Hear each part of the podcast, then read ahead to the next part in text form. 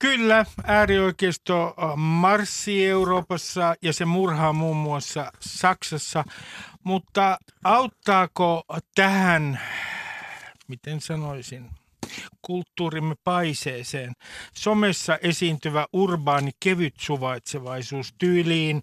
Hei, me tuomitaan tänään taas joku kauheasta kommentista ja mennään sitten etniseen ravintolaan syömään.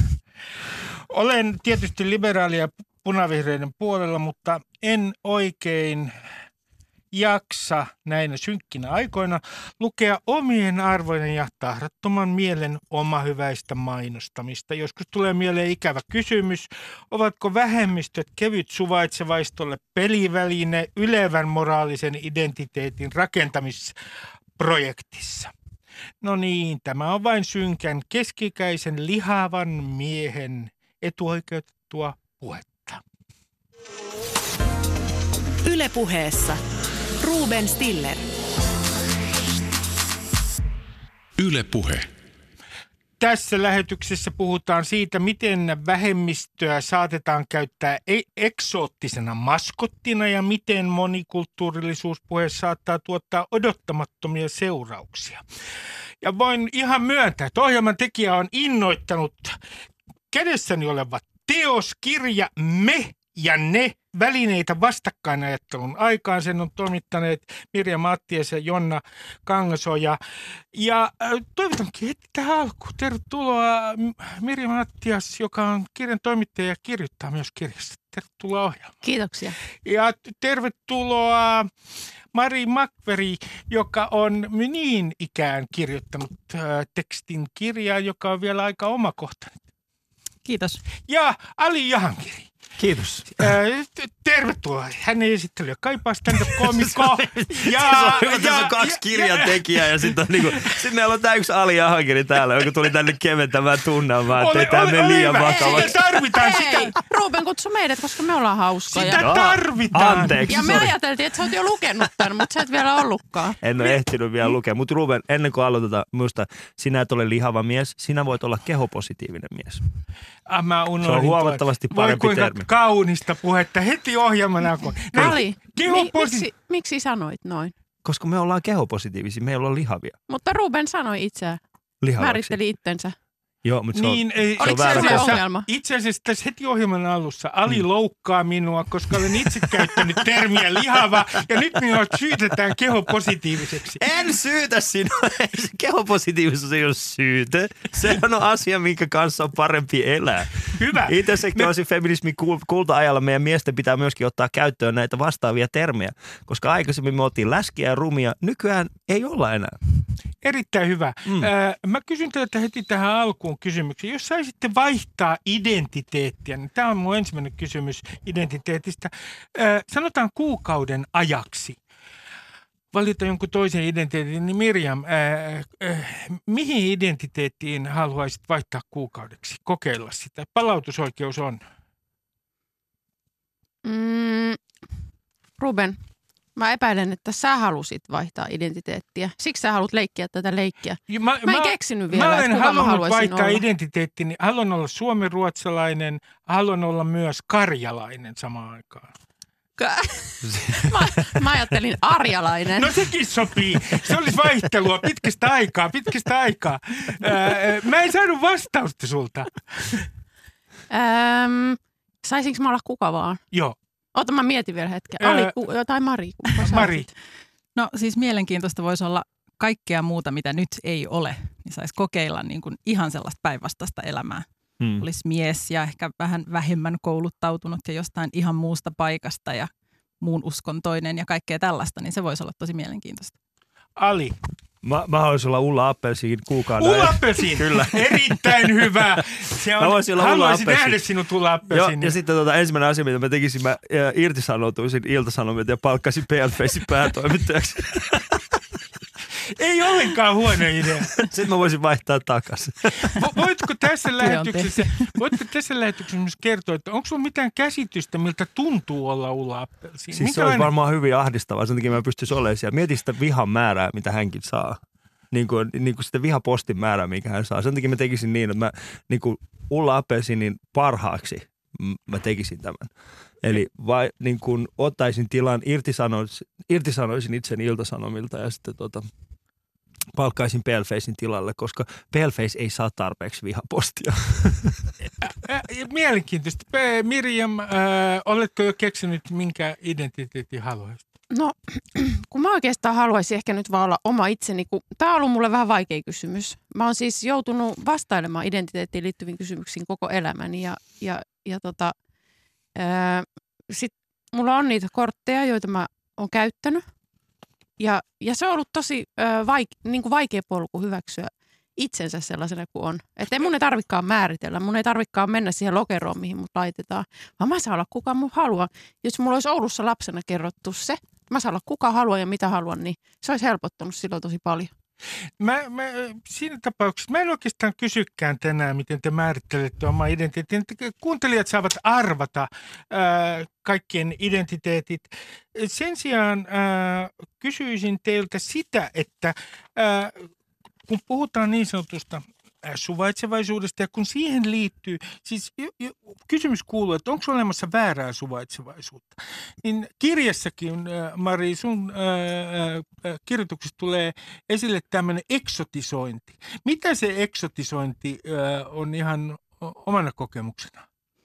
No tosiaan omaa kokemustahan tässä voi kertoa. Mä en osaa mitään teoreettisia määritelmiä sille antaa, mutta se on semmoista epämääräistä vaivaannuttavaa oloa ja sellaista, että joku niinku tavallaan määrittelee sua ja kertoo sulle susta itsestään jotain. Ja mun omalla kohdalla se on ollut aina jotain ihon väriin, hiuksiin, johonkin semmoiseen ulkoiseen olemukseen liittyvää kommentointia, jotain sellaista.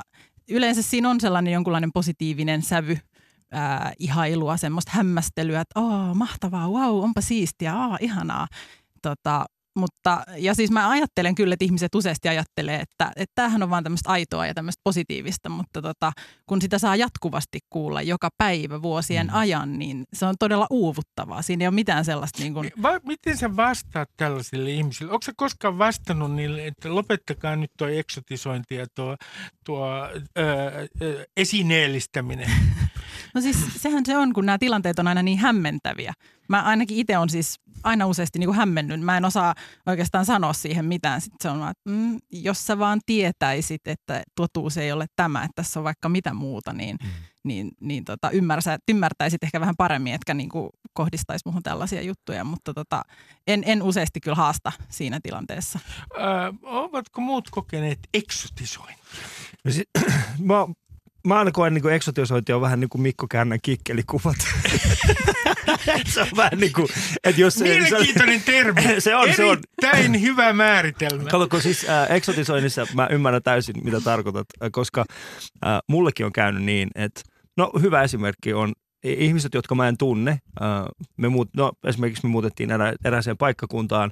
Tai itse mä olin hetken aikaa siellä ja sitten tämä ihminen, joka oli siinä niin kuin viereisessä rapussa, niin hän tuli yksi päivä mulle silleen, että voi ihanaa, että nyt kun sä oot täällä, niin varmaan niin kuin kokkaat jotain ihania sun oman maan juttuja. Mä oon sieltä oman maan juttuja, mä oon Vantaalta. Niin kuin, että, mä syön sitä samaa hernekeittoa, mitä niin kuin muutkin täällä.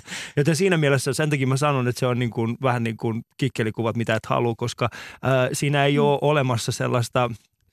On eri juttu, onko joku ihminen, jonka kanssa me ollaan jo tiedetään, meillä on yhteinen näkemys siitä, että mikä tämä meidän välinen yhteys on, niin hänen kanssaan on erilaista puhua siitä, että jos hän haluaa tietää minusta jotain, kun taas joku ihminen, josta mä en tiedä jotain, niin mun pitäisi yhtäkkiä vastata hänen odotuksiaan, siis siitä, että kuka minä olen ja miksi mun pitäisi niin kuin täyttää niin kuin hänen odotuksiaan, niin se on ehkä se eksotisointi, mitä voin sanoa, että on kokenut, että ne pysty täyttämään muiden odotuksia.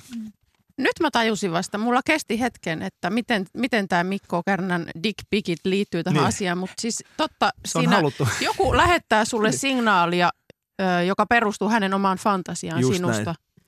Ja tämä oli se yhteys. Mutta mä ajattelen, että se on jo, olen kokenut sitä ja sehän on tämmöistä esiin nostamista niin kuin hyvässä.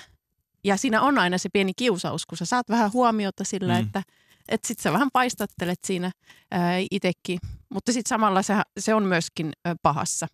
Ja tavallaan vaikka se kiinnostaa ja sä saat sillä tietyn verran huomiota, niin sitten aina kun se määrittely tehdään ulkoa, niin siinä on se riski, että on, se on epätarkkaa ja siinä on virheitä ja se vahvistaa niitä jotain fantasioita ja mielikuvia, mitä sä et ollenkaan haluaisi lähettää ihmisille.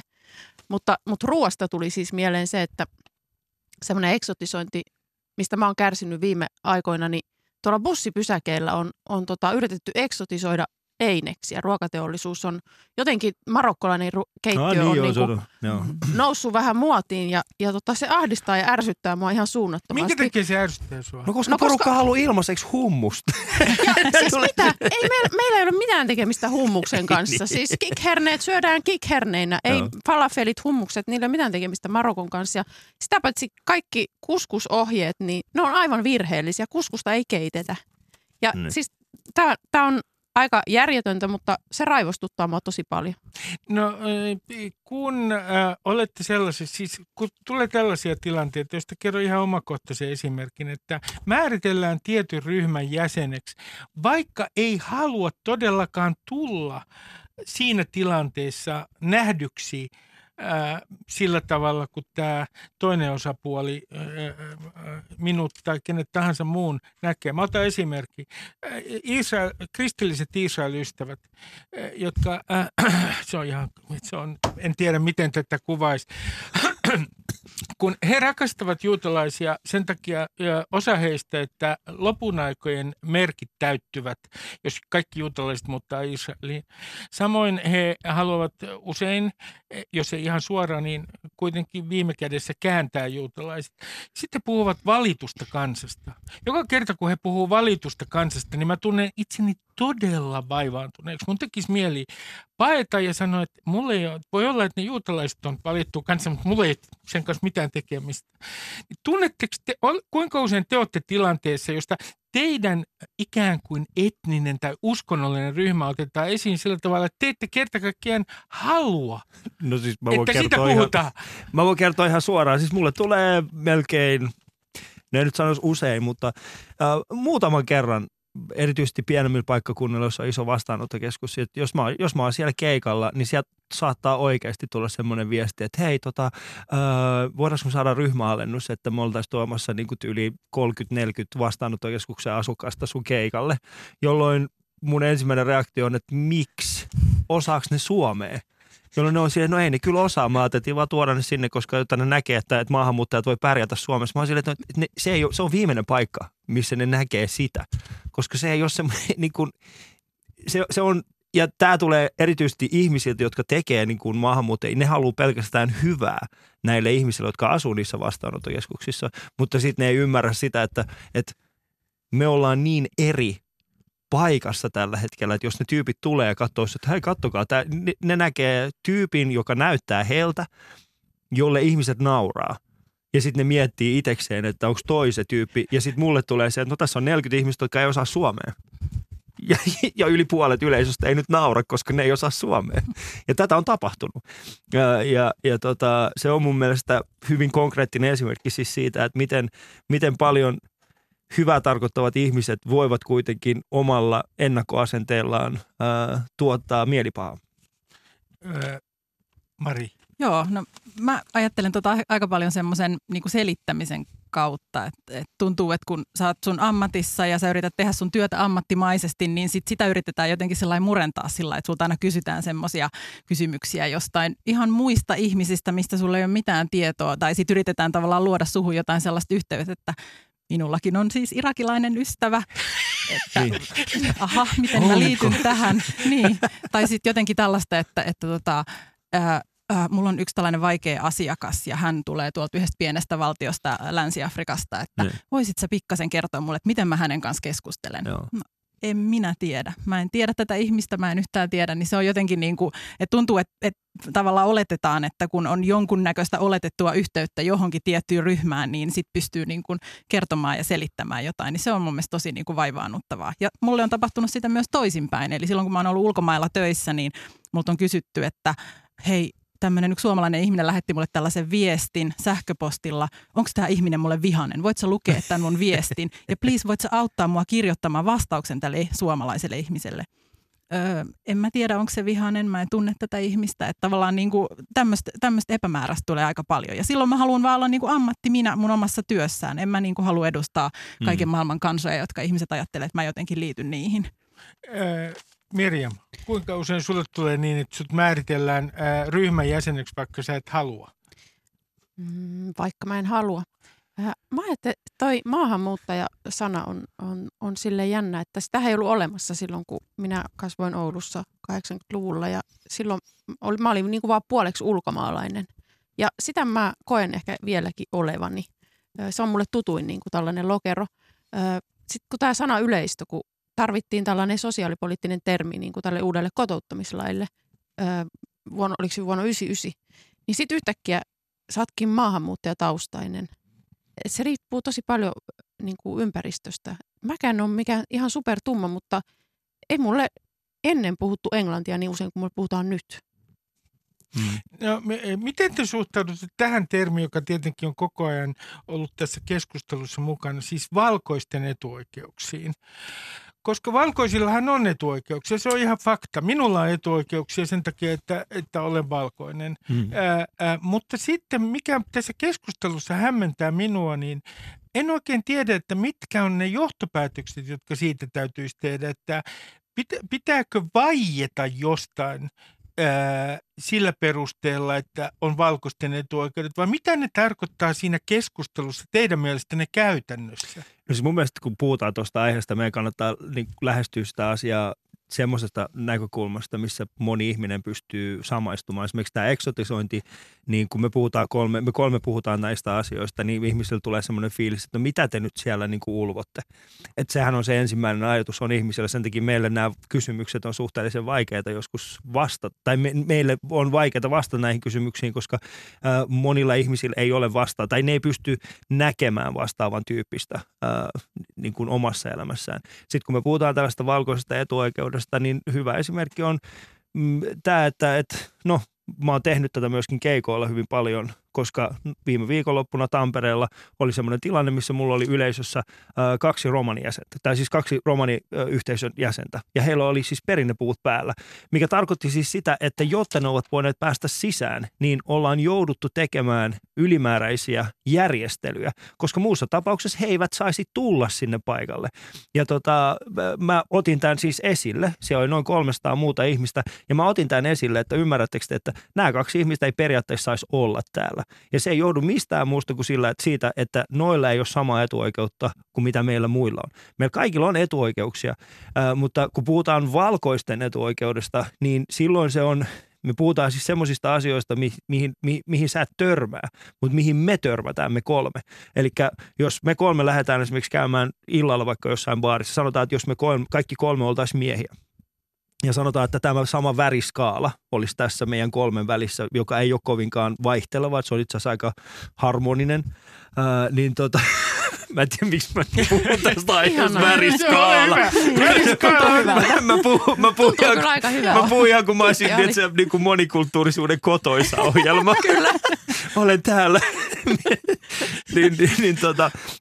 Jos me mennään käymään esimerkiksi baarissa, niin mitä siis todennäköisyydet sille, että Helsingissä me kohdattaisiin sillä tavalla, että kaikki kolme ei päästä samaan aikaan siihen baariin, on suuri. Mutta sinä et koe sitä. Niin kun sä voit lähteä tämän koko Yle puheporukan kanssa ihan milloin vaan ulos, ja sä et niin kun kohtaa samanlaista. Ja toinen juttu on siis se, että sinä nautit yksittäistapausten olemassaolosta. Eli niin kuin tämä saksalainenkin juttu on, okei, nyt on pakko myöntää, että mä oon, siis tämä keissi, mitä Saksassa on tapahtunut, on hirveätä, mutta se millä tavalla media on käsitellyt sen, sitä on ollut eri, koska ne on joutuneet huomaamaan sen, että puhutaan oikeasti terrorismista.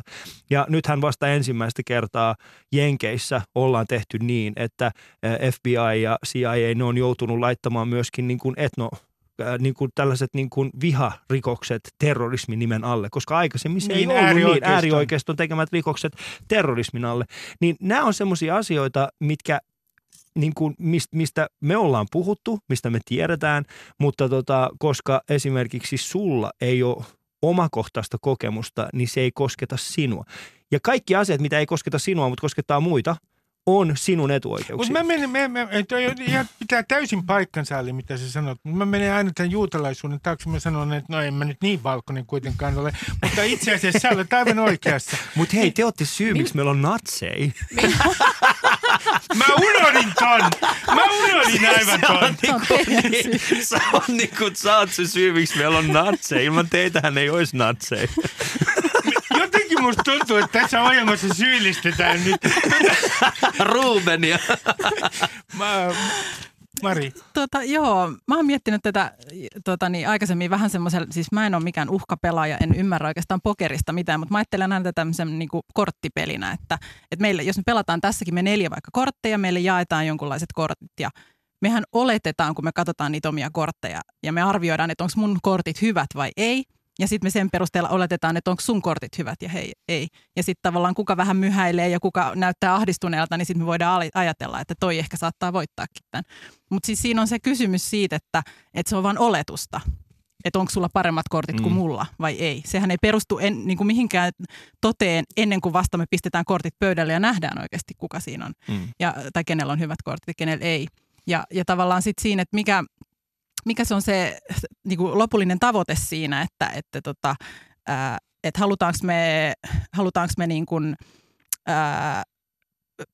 lopettaa silloin, kun me huomataan, että ajatellaan, että jollain on paremmat kortit. Sanotaanko me, että vitsi, mä tuun häviämään tämän pelin ja mä alan vaan syyttää sua, että sä oot kaiken niin, ja sä tuut voittamaan tämän pelin. Vai aletaanko me bluffaan siinä vai mitä me aletaan tekemään? Mutta tämä mun kysymys on myös se, että pitäisikö, niin kun mulla on ne valkoisen etuoikeudet, tämä oli jo ihan oikeassa, niin pitääkö mun niin vaieta jotenkin keskustelua, ottaa se keskustelussa jotenkin huomioon, jos mä puhun esimerkiksi ennakkoluuloista tai rasismista, että mä oon tavallaan niin kuin ikään kuin valmiiksi syyllinen. Kun mä ajattelen, että sä voit yrittää tiedostaa sen, koska eihän omaa etuoikeutta, ei ihmiset koe olevansa etuoikeutettuja välttämättä, koska ei niitä tiedosteta. Niitähän voi silleen tämmöinen teflon-testi, jonka kautta niitä voi vähän testata, että kuinka usein sä oot joutunut epämukaviin tai hankaliin tilanteisiin sun sukupuolen tai ihonvärin tai uskonnon tai äidinkielen tai identiteetin takia, koska useimmiten ne kysymykset tuntuu absurdilta ihmisistä, jotka nauttii etuoikeuksista. Mun on pakko myöntää, että mä kerran vaikenin ja nautin valkoisesta etuoikeudesta, kun mä menin katsomaan mun nykyistä asuntoa. Ja siellä oli paljon ihmisiä jonossa ja sitten siellä oli somalinainen.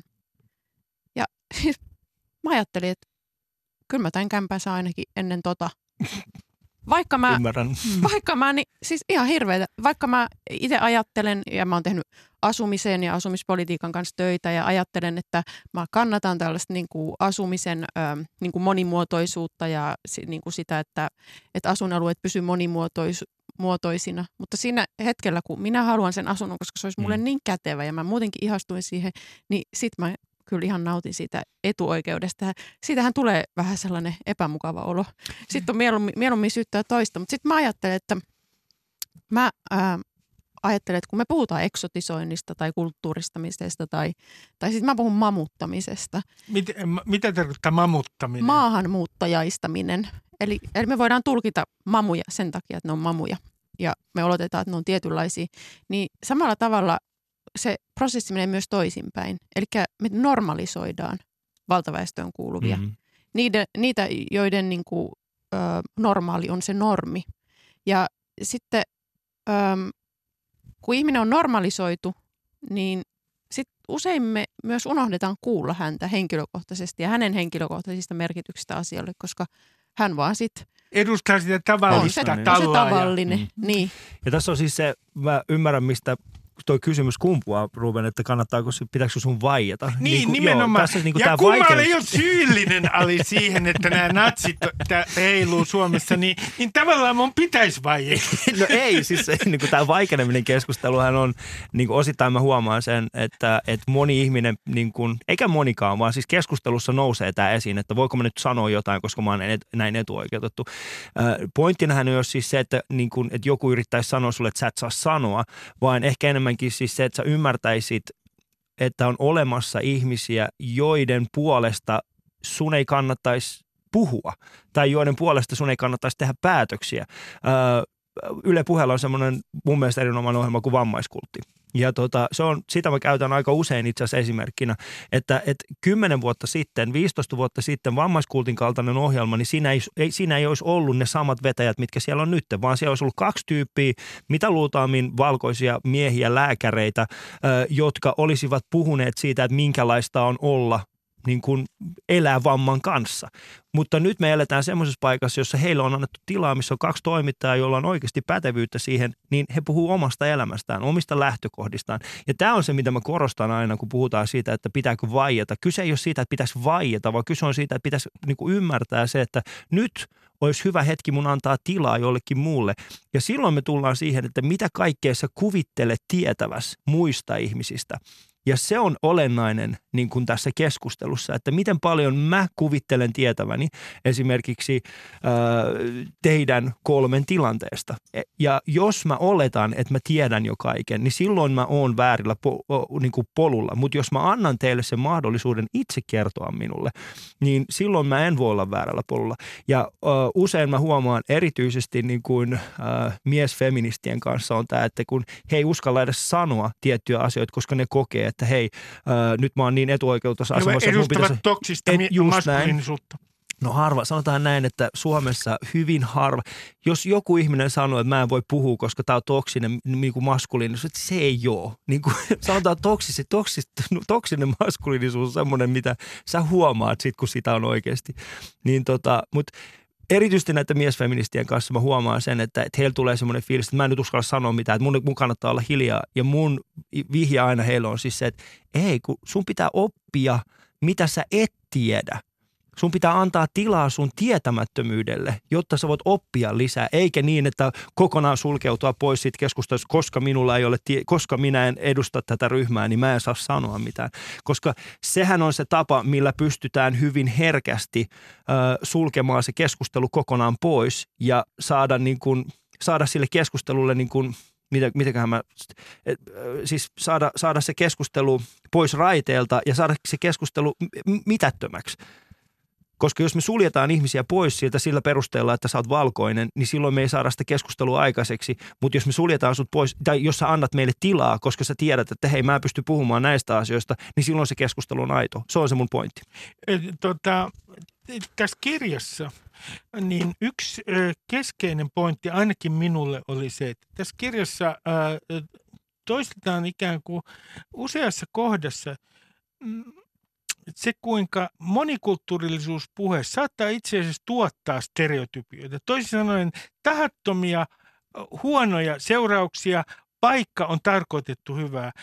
Mirjam, voiko kertoa esimerkin tästä, miten monikulttuurillisuuspuhe voi tuottaa negatiivisia tuloksia? No, kun nämä mielikuvathan elää ja vahvistuu puheesta. Ja sitten kun me puhutaan ihmisryhmästä ja identiteeteistä, etenkin kun me määritellään niitä ulkopuolelta, niin silloin me vahvistetaan jotain mielikuvia, jotka ei välttämättä ollenkaan perustu todellisuuteen, vaan niihin meidän omiin fantasioihin, niin kuin me käytiin jo läpi. Ja silloin ihmiset ei pääse ääneen, eikä pääse sanomaan niitä asioita, eikä pääse keskusteluihin mukaan. Ja jotenkin mä ajattelen, että se ei ole yksinkertaisesti niin kuin hyödyllistä eikä tehokasta. Et tietenkin mä ajattelen vaikka mun työn kautta, miten mä oon päätynyt. Kerron kuuntelijoille tässä vaiheessa, että sekä Mirjam että Mari tekevät sovittelutyötä, ryhmien välistä sovittelutyötä. Niin usein sitten ne ryhmät, joita on eksotisoitu, niin sanotaan vaikka, että no nämä on vähän täällä, kun nämä maahanmuuttajat on vähän tällaisia tulistuvia. Niin sitten kaikkea, mitä me tehdään, katsotaan sen kautta, että me oletetaan, että ne on tulistuvia. Eli aina kun joku kertoo, että ne on metelöinyt tai ne on tehnyt jotain tai huutanut tai hyökännyt, niin sitten me, ongelma on se, että he on hyökännyt, aletaan hoitamaan tätä ongelmaa. Ja sitten unohdetaan kysyä toiselta osapuolelta, että hei, mikä on. Ja tuossa sovittelussa on varsinkin nähnyt, vai mitä Mari, tosi paljon sitä niin kuin ohjeistamista. Että sitähän me yritetään kuvata. Meillä on semmoinen saunasarjakuva, kuinka käytät saunaa. Et kun oletetaan, että tässä on maahanmuuttaja, niin maahanmuuttajasta täytyy varmaan siis kotouttaa ja opettaa. Eli se ei varmaan siis tiedä mitään. Eli ongelmia aletaan hoitamaan sillä, että annetaan hänelle lisätietoa, vaikka se ihminen ei ole välttämättä kysynyt mitään lisätietoa. Ja sitten tulee semmoinen niin kuin vuorovaikutuksen muoto, että se ihminen on koko ajan jonkun tiedottamisen ja opastamisen kohteena. Eikä... Eli objekti. Niin, mä itse en ole puhunut monikulttuurisuudesta pitkään aikaa tai ylipäätään niin kuin integroitumisesta tai kotouttamisesta. Mä oon puhunut siis niin kuin inklusiivisuudesta ja siitä, että miten me voidaan ottaa yksittäisiä ihmisiä mukaan yhteiskuntaan, koska mä koen, että monikulttuurisuus on osittain, se on ollut hyvä keskustelu, me ollaan saatu siellä paljon aikaiseksi, mutta nykyään me elämme niin valtavassa tietoyhteiskunnassa, missä me tiedetään jo paljon kulttuureista, mutta sitten samaan aikaan se tieto, mitä me tiedetään kulttuureista, on muuttumassa semmoiseksi, niin kuin sanotaan näin, että aikoinaan oli rotuoppi, jolla pystyttiin erottelemaan ihmisiä. Nyt puhutaan tällaisesta, niin kuin kulttuurit eivät sulaudu yhteen, tai kulttuureissa on tämä ongelma. Kulttuurillisesta rasismista. Just näin, kulttuurisesta rasismista, jolloin mä koen, että on huomattavasti helpompi puhua esimerkiksi mukaan ottamisesta. Miten me saadaan ihmiset mukaan siihen yhteiskuntaan? Koska silloin, kun lähtökohta on siitä, että miten me saadaan nämä ihmiset mukaan yhteiskuntaan, niin silloin meidän pitäisi vaan miettiä, että ok, että mitkä on ne asiat, mitkä heiltä puuttuu siihen niin kuin mukaanottamiseen. Siellä saattaa olla esimerkiksi kieli, siellä saattaa olla esimerkiksi niin kuin ihan niin kuin kirjoitustaito, tai siellä saattaa olla esimerkiksi se, että jotta tämä ihminen voidaan ottaa hänet mukaan tähän, niin meidän pitäisi esimerkiksi saada hänet semmoiseen paikkaan, jossa on esteetön kulku. Muussa tapauksessa se ei onnistu. Ja useastihan tämä tieto on just, siis se on vaan tietoa, ja se ei ole sitä todellista. Kyllä. Koska mua kiinnostaa tämä, että kun aikoinaan sanottiin näin, että ennakkoluulot poistuu, kun tulee faktoja lisää. Kun mä luen tätä meidän kirjaa, niin tässä on paljon havaintoja, jotka suosittelen sen lukemista kaikille, joista yksi on se, että eivät ne faktat muuta niitä ennakkoluuloja. Että tämä vanha ajatus siitä, että me tiedotamme, niin se ei kerta kaikkiaan toimi.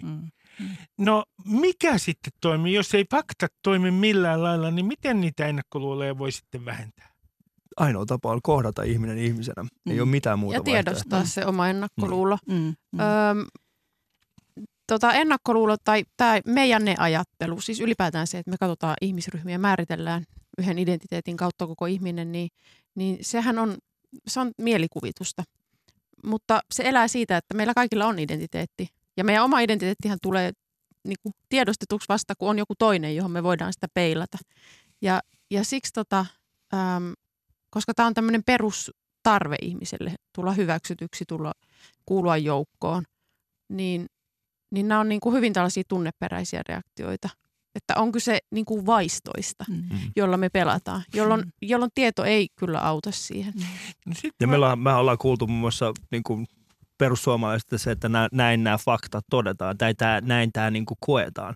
Eli siis me ei olla ikinä elettykään missään se on siis niin kuin faktaperusteisessa maailmassa. Ja nyt kun sitä informaatiota on joka puolella ja sitä informaatiota löytyy nimenomaan sille, mitä sä haluat etsiä. Sä voit mennä ihan, me voidaan tänään vahvistaa toistemme ennakkoluuloja tai niin kuin rakentavasti purkaa toistemme ennakkoluuloja vain ja ainoastaan sillä, että mennään eri nettisivuille. Haetaan sitä tietoa eri paikoilta. Eli siis se faktaperusteisuus, se mikä meillä on aikoinaan sanottu, että informaatio vapauttaa meitä. Informaatio ei vapauta meitä. Se itse asiassa, niin kuin me ollaan nähty se, mitä se tarkoittaa, että kun kaikilla on vapaa pääsy informaatioon, niin me eletään itse asiassa huomattavasti niin kuin ahtaimmissa paikoissa. Twitter on hyvä esimerkki. Ihmiset haluaa tietää, mitä muut ihmiset ajattelee. Me aina haluttiin tietää, mitä muut ihmiset ajattelee. Nyt kun me tiedetään, mitä muut ihmiset ajattelee, me ei todellakaan haluta tietää, mitä muut ihmiset ajattelee. Mä kerron tässä välissä, että täällä on tänään vieraana Mirjam Attias, Mari Makveri ja Ali Jahangiri. Mä kysyn sulta, Mari, tämmöisen kysymyksen, että on semmoinen termi, joka on tietysti, miten sanoisi, kumitellut tässä keskustelussa, ja meidän presidenttikin on käyttänyt sitä. Tolkun ihminen, se on siinä keskellä, se on niin herkkä se tolkun ihminen, kun se ei kestä sitä, että on tullut näitä ääripäitä, ja se ei halua enää osallistua näihin keskusteluihin sen takia, että ne on niin kauheita ne ääripäät. Mitä te ajattelette tästä termistä tolkun ihminen, koska tässä kirjassa on kaksi, kun puhutaan polarisoitumisesta, kaksi ryhmää, jotka toivat mulle mieleen tolkun ihmisen. Toinen ryhmä on liittyjät ja toinen ryhmä on nimeltään hiljaiset. Siis kertokaa mulle vähän, että miten nämä hiljaiset ja nämä liittyjät liittyy tolkun ihmisiin tai tähän käsitteeseen? No mä ajattelen ainakin sillä lailla, että siis asiana tolkku, niin mun mielestä siinä ei ole siis itsessään mitään pahaa. Mun mielestä on aina hyvä olla niin kuin vähän tolkkua jossain. Mutta sitten kun se menee sellaiseen, että hyssytellään ja vaietaan ja puhutaan ihmisten puolesta ja tavallaan selitetään ihmisten toimintaa ja käyttäytymistä ulkopuolelta, eli ei kysytä heiltä, niin mun mielestä silloin ollaan niin kuin ongelmissa. Ja sitten mä ajattelen niin, että nämä ihmiset, ketkä on siinä keskellä, niin he on tosi monenkirjava joukko. Heillä on tietynlaisia syitä, miksi he haluaa olla siinä tai miksi he on siinä. Muun muassa välinpitämättömyys. Kyllä, joo. Mutta me ei kysytä heiltä. Me ei niinku tavallaan jutella heidän kanssa. Me ei olla käydä dialogia heidän kanssa niistä aiheista, mistä pitäisi, vaan me tavallaan määritellään heitä ulkoota päin. Niin, mua pitäisi ottaa päähän se, että mun mielestä näitä tolkun ihmisiä romantisoidaan. Kyllä. Ja romantisoidaan sillä tavalla, että he ovat ikään kuin uhreja, koska minun mielestäni he eivät ole yhtään mitään uhreja. He ovat muun muassa se sama ryhmä, joka aikoinaan Natsi-Saksassa ja miksei Stalinin gulagien aikoina pitivät systeemiä pystyssä. Mm-hmm. Mutta tässä on semmoinen pieni Ruben, niin kun me puhutaan meistä ja heistä, ja nyt me ollaan taas jälleen kerran tekemässä jotain täysin tuntemattomasta ihmisryhmästä, tällaista niin tolkun ihmistä. Ja se on mun mielestä täysin väärä niin kuin lähtökohta. Sen takia, koska esimerkiksi siinä vaiheessa, kun Sauli Niinistö puhuu tolkun ihmisistä, niin kyllä mä tajuan siis sen, että Suomessa ei ole olemassa sellaista ihmisryhmää kuin tolkun ihmiset. Ei ole, jos sä koet olevasi tolkun ihminen, sä et ole tolkun ihminen, koska ei ole olemassa sellaista ihmisryhmää kuin tolkun ihminen. Jokaisella ihmisellä on omat rajat, jokaisella ihmisellä on omat arvonsa. Ja siihen asti, kunnes me niin kuin yritetään uudestaan ja uudestaan määritellä asioita, mitä me emme ymmärrä tällaisilla ihmeellisillä niin kuin ryhmittymillä, niin me ollaan väärillä jaloilla. Me ollaan siis väärillä jäljillä. Ja se on mun mielestä se, mitä mieltä mä oon tästä tolkun ihmisyydestä, tolkuttomuudesta, on siis se, että mä oon siis suoraan sanoen siitä mieltä, että Sauli Niinistö oli munaton, kun hän ei pystynyt sillä tilanteessa sanomaan, että hei, tämä mitä tämä yksi porukka tekee täällä on väärin. Joten hän pyrki siihen, että no Suomessa on tolkun ihmisiä. Ei, Sauli, sä olit sillä hetkellä munaton. Sun olisi pitänyt sanoa suoraan. Samaa mieltä kyllä. Mirjam. Mutta Niinistöhän vähän petras kuitenkin. Nyt tämä uuden vuoden puhe oli enemmän niin kuin, kantaa ottava ihan selkeästi. Mä ajattelen, että tolkun ihminen, jos sillä viitataan semmoisen niin kuin ihmisen, joka on keskellä, niin eihän keskellä olevat, tai nämä hiljaiset, niin ne ei ole hiljaa siksi, että niillä ei ole sanottavaa, vaan siksi, että ne ei saa näkyvyyttä, ne sanomiset, koska kuitenkin polarisoituminen niin kuin elää näkyvyydestä. Ja mikä saa näkyvyyttä? Joku mahdollisimman mustavalkoinen väite. Mutta kun teidän kirjassa puhutaan näistä kahdesta ryhmästä, liittyjistä ja näistä hiljaisista, niin olenko oikeassa, Mirjam, että liittyjät on tämmöisiä, jotka sanoo, että no niin, tuolla on noita natseja ja tuolla on noita perussuomalaisia. Mut, en mä ihan noin ajattele. Yritätkö sä nyt demonisoida mun polarisaatiota? Kun mä ajattelen, että tässä ei ole kyse siitä, että mikä on hyvä tai paha. Vaan polarisaatio kuuluu. Se, niin kuin kaikki yhteiskunnat on polarisoituneita. Se on niin kuin vahva voima. Ja identiteettipolitiikalla, kun aletaan ajaa jonkun ryhmäasiaan, niin sehän on tosi vahva väline, koska ihmiset kuuluu siihen ryhmään. Ne ajattelee, että nyt täällä puhutaan mun asioista, mä liityn tähän. Ne, jotka yllyttää, niin niillähän on sellainen agenda, niin kuin, että mä haluan asettaa nyt sen puheenaiheen, mistä puhutaan. Sitten ne, jotka liittyy, niillä on eri intressi. Ihmiset lähtee mukaan juttuihin, jos ne kokee, että siinä keskellä ei ole enää hyvä olla tai on liikaa painetta tai ei ole turvallista olla tai että mun omat edut tai mun oma asema on tässä vähän uhattu, niin mäpä lähden ton mukaan. Mä en ehkä ole ihan yhtä extreme kuin tämä yllyttäjä, mutta mä silti koen, että tämä on ihan oikeutettua. Mutta tätä mä just tarkoitan, Mirjam, että mun mielestä natsit palvelee tässä keskustelussa tiettyä funktiota. Kun kaikki voi kauhistella niitä natseja, niin itse asiassa se merkitsee sitä, että koko asteikko muuttuu. Toisin sanoen asteikko muuttuu niin, että sen niin sanotun tolkun ihmisen tai keskellä olevan ihmisen paikka muuttuu, koska koko asteikko on muuttunut. Ja nyt me voidaan katsoa natseihin ja aika moni voi sanoa, että en mä nyt noin paha ole. Mm. Ja taitavat populistithan osaa normalisoida omia tapojaan puhua. Ja taitavat populistit osaa niin kuin normalisoida pikkuhiljaa niin kuin, tehdä rajumpia ja rajumpia ulostuloja. Koska jos ne puhuisi tosi rajusti yhtäkkiä, niin eihän ihmiset seuraisi. Mutta kun se tapahtuu pikkuhiljaa. Ja tämäkin on ehkä sellainen dynamiikka, mitä ei välttämättä edes tiedosteta, koska, ja se liittyy siihen, että nämä, itse asiassa nämä on rooleja, ei ryhmiä. Että polarisaatio on sellainen ilmiö, joka saa meidät ottamaan erilaisia rooleja riippuen siitä, ketä me ollaan ja mistä on kyse. Mm. Ja tämmöinen yllyttäjä, jonka intressi on siis olla näkyvissä ja määritellä se puheaihe, niin sillä on eri intressi kuin liittyjillä. Sitten kun se on saanut porukkaa mukaan, niin säilyttääkseen sen näkyvyyden, niin pitää vähän olla radikaalimpi kuin eilen. Ja tälleen tämä radikalisoituminenkin toimii, jotta se pysyy otsikoissa ja parrasvaloissa. Mutta sitten nämä hiljaiset, niin jostain syystähän ne ei ole lähtenyt tähän mustavalkoiseen ajatteluun mukaan. Ja siellä on se muutos, mikä tapahtuu. Koska nämä hiljaisethan on myös kaikki yllyttäjien kohderyhmää. Mä olen hyvin pessimisti.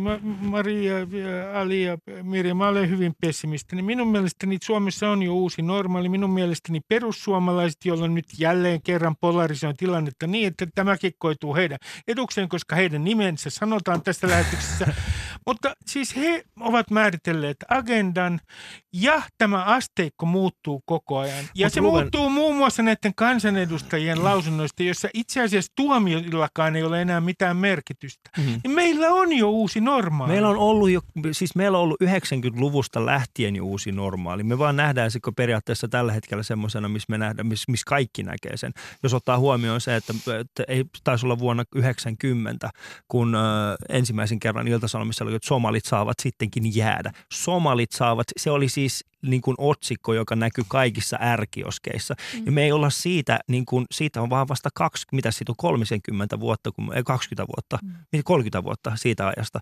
Niin me ollaan eletty, ja mun mielestä se, mistä meidän pitäisi puhua, niin on siis se, että miksi me ollaan tässä tilanteessa, ja se syy siihen on siis se, että meillä ei ole sellaista yhteistä kansallista identiteettiä enää, johon mahtuisi kaikki nämä uudet ihmiset, jotka Suomessa on. Ja nyt mä en puhu pelkästään maahanmuuttajista, vaan puhun myöskin niin kuin,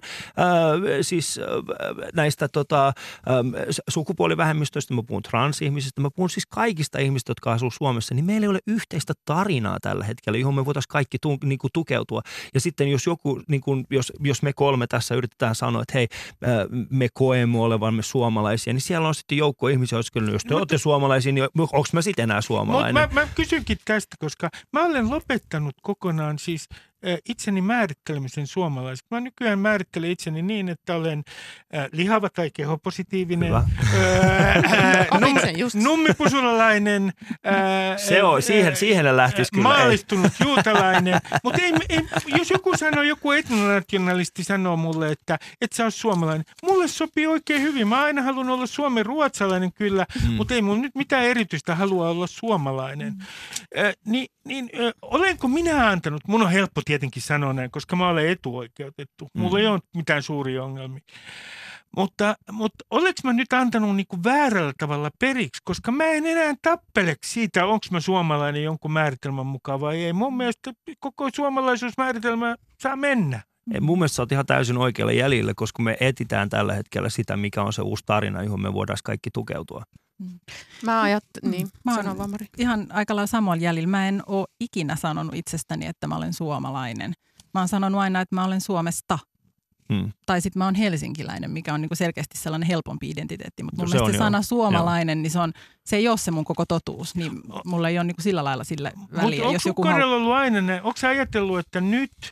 Siis ajatellut, että sen suomalaisuuden määritelmä on jollain tavalla muuttunut, koska mun reaktio johtuu ihan siitä, miten perussuomalaiset määrittelevät suomalaisuuden. Mä en halua olla sen koko käsitteen kanssa missään tekemisissä. Sitten mulle sanotaan, että ei, että nimenomaan siitä käsitteestä pitää taistella. Ei kiitos. Mitä Mirjam sanoo? Niin mä ajattelen, että... Että onko ollut koskaan yhteistä identiteettiä tai yhtenäistä identiteettiä? Sillä tavallaan Kalevala on syntynyt. Ja... Se on synnytetty, sitä on rakennettu. Niin. Joo, mutta siis sehän on niin. Jos Pasi Saukkonen, joka kirjoitti tähän meidän kirjaan tästä erilaisuuden poliittisesta organisoitumisesta, niin hänellä on tosi hyvä teksti. Netissä löytyy tämmöinen kuin Nuoruuteni heimoyhteiskunnassa. Ja hän puhuu siitä, että kun hän alkoi lukea sitten niin kuin, tai meni yliopistoon, alkoi miettiä, että missä tynnyrissä nämä ihmiset on elänyt, jotka on puhunut yhtenäiskulttuurista. Että hän on kasvanut Oulun salossa lestadiolaisten ja taistolaisten välissä, ja hän ei ole koskaan niin kuin ymmärtänyt, mitä tarkoitetaan yhtenäiskulttuurilla. Ja toisaalta niin kauan, kun me puhutaan identiteeteistä, niin kauan me vaan väitellään, koska ne on tavallaan vaan mielikuvitusta. Ne tulee ja menee. Ja meillä ei voi olla yhteistä arvopohjaa tai yhteisiä identiteettejä, mutta Pasi Saukkonen kirjoittaa just tästä, että tärkeimpiä kuin yhteiset arvot tai yhteinen identiteetti on ne pelisäännöt ja toimintatavat, jotka mahdollistaa yhdessä elämisen ja asioiden hoitamisen. Niin, tätähän te korostatte tässä kirjassa, että kun tehdään esimerkiksi tämmöistä ryhmien välistä sovittelutyötä, niin siinä ei semmoisessa tilanteessa niin ei korosteta niitä identiteettejä, vaan yritetään luoda yhteisiä pelisääntöjä.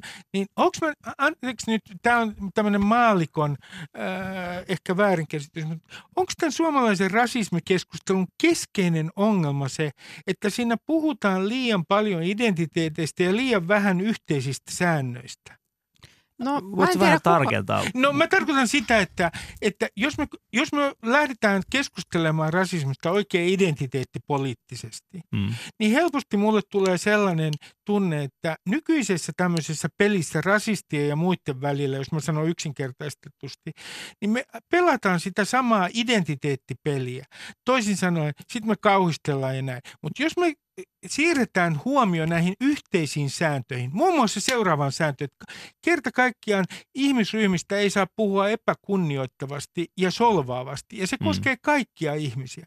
Otetaan joku yleinen sääntö, niin näkökulma silloin on ihan erilainen. Nyt me ollaan tämmöisessä identiteettipelissä, jossa heimot huutaa somessa. Mutta kun tämä ei ole pelkästään Suomeen sitova asia. Siis mä oon nähnyt sen muun muassa Iranissa, kun mä oon ollut pieni ja silloin kun oli sota ja silloin niin kun tuli niitä sota-alueita, niin kun sieltä niin kun sotarintamasta muutti isoihin kaupunkeihin niin kun ihmisiä. Sitä kannattaa itse asiassa kyseinen sarjakuva, niin se valittiin muistaakseni, oliko se nyt viime vuosisadan niin kuin tärkeimpien sarjakuvien niin kuin joukkoon. Sen on kirjoittanut siis semmoinen iranilainen nainen, joka asuu tällä hetkellä muistaakseni Ranskassa, mutta siis siinähän puhuttiin tismalleen samasta. Me ollaan aina oltu heimoja, me tullaan aina pysymään heimoina. Mun mielestä yksi isoimpia ongelmia tässä koko keskustelussa on se, että me halutaan sulkea pois, että kuitenkin suurin osa suomalaisista kokee, että suomalaisuus on tietyn väristä ja se on tietyn näköistä.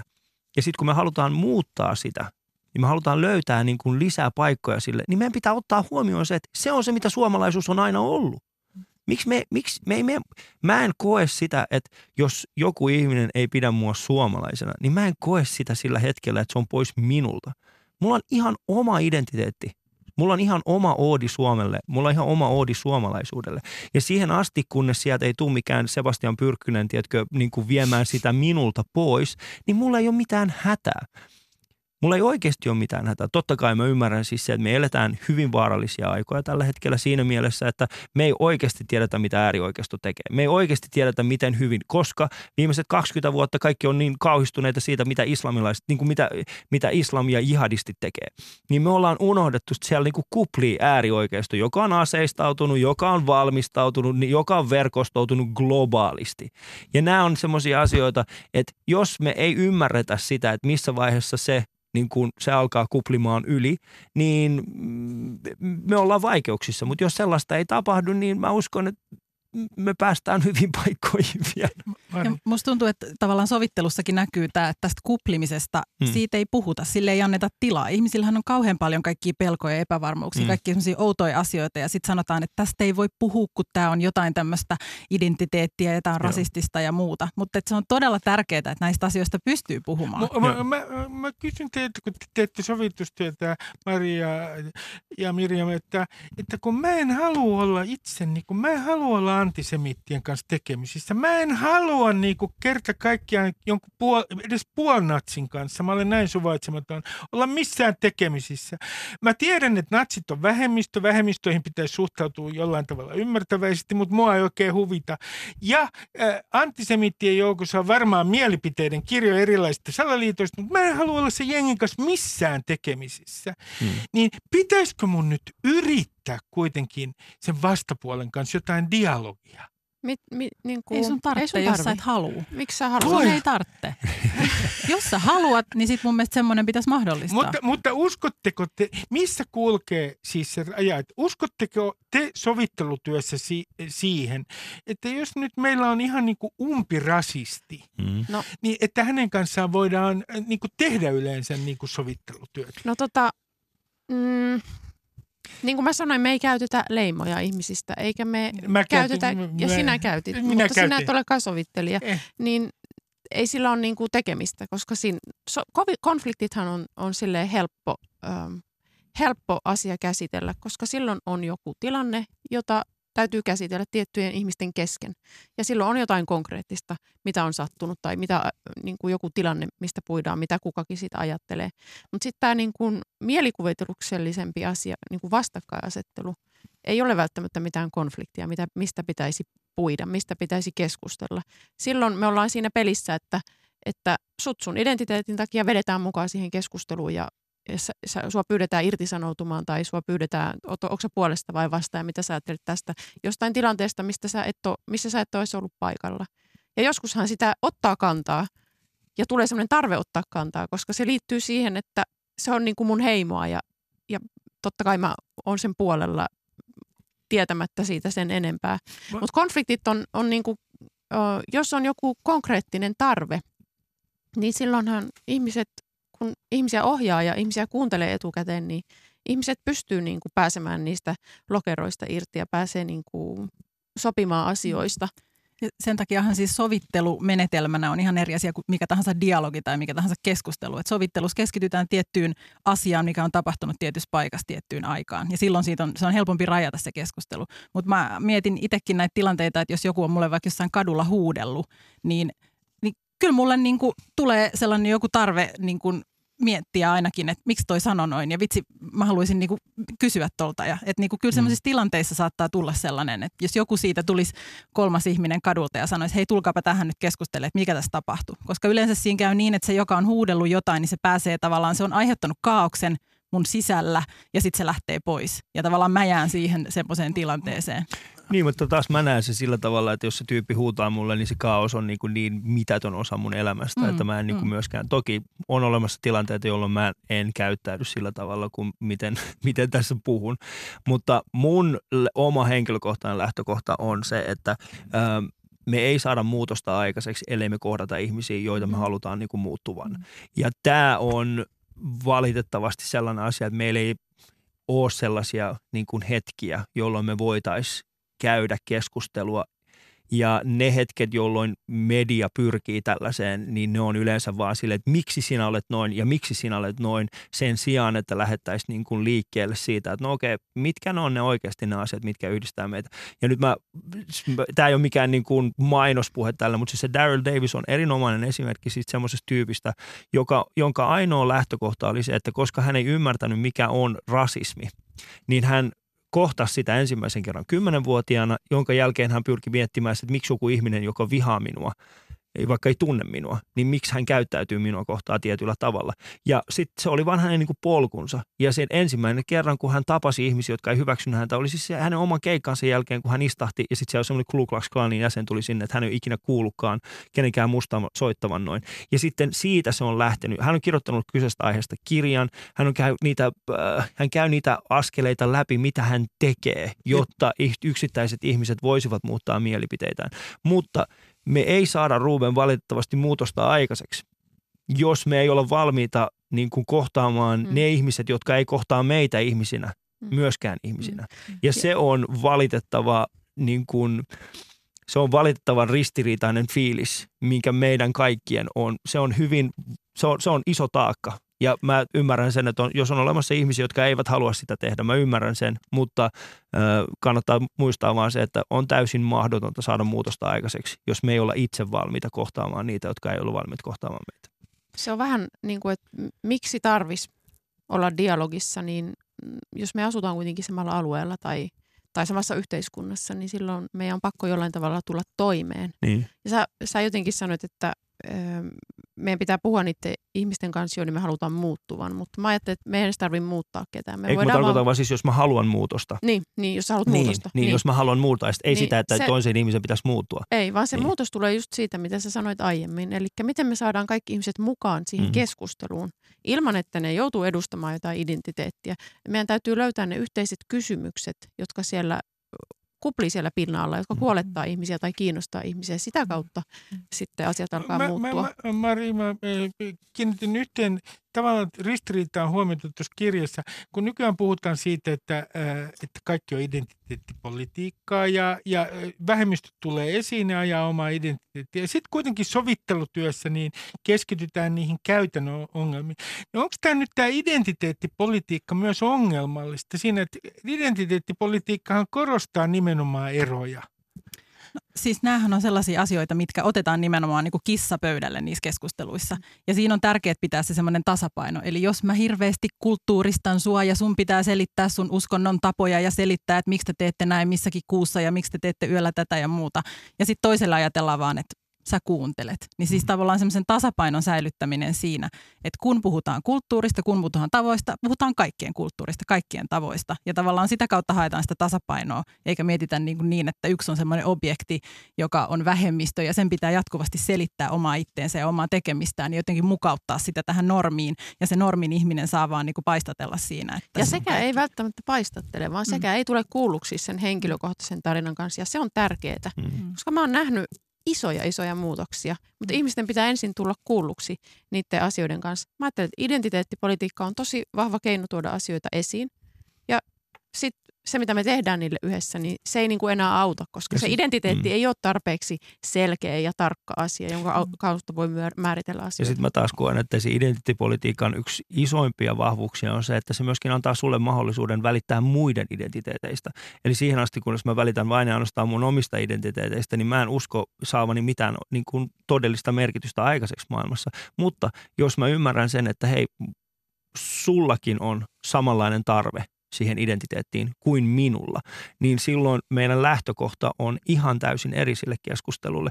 Me voidaan keskustella ja se toinen juttu on myöskin se, että mä aidosti uskon siihen, että Suomessa me eletään demokratiassa, Suomessa me kiistellään harmaan eri sävyistä. Me ei kiistellä mustasta ja valkoisesta. Suomessa on tietenkin ihmisiä, jotka kiistelee mustasta ja valkoisesta, mutta kuitenkin 99.9% ihmisistä, jotka tulisivat vaikka tähän huoneeseen, niin me voidaan keskustella niin kuin politiikasta kuitenkin sille, että meillä on melko lailla todennäköisesti samat lähtökohdat ja hyvin harvoin niin, että nyt pitää leikkaa kaikki pois tai pitää antaa kaikki kaikelle. Meillä on ihan vähän noin 20 sekuntia aikaa. Nyt mä pyydän teiltä yhtä terveisiä sellaiselle kuulijalle, joka haluaa tänään muuttaa jonkun ennakkoluulonsa, niin onko teillä mitään slogania hänelle? No, kuuntelu on radikaali teko. Se on erittäin hyvä. Päätämme lähetyksen tähän. Kuuntelu on radikaali teko. Täällä oli Mirjam Attias, Mari Makveri ja Ali Jahangiri. Ja te hyvät kuuntelijat, noudattakaa tuon Mirjamin neuvoa tänään siis. Hiljentykää kuuntelemaan toisianne ihan rauhallisesti juuri noin. Ja sitten puhukaa sillä tavalla pehmeällä ja lempeällä äänellä tänään, jos pinna meinaa katketa. Hei hei! Yle puheessa Ruben Stiller. Yle puhe.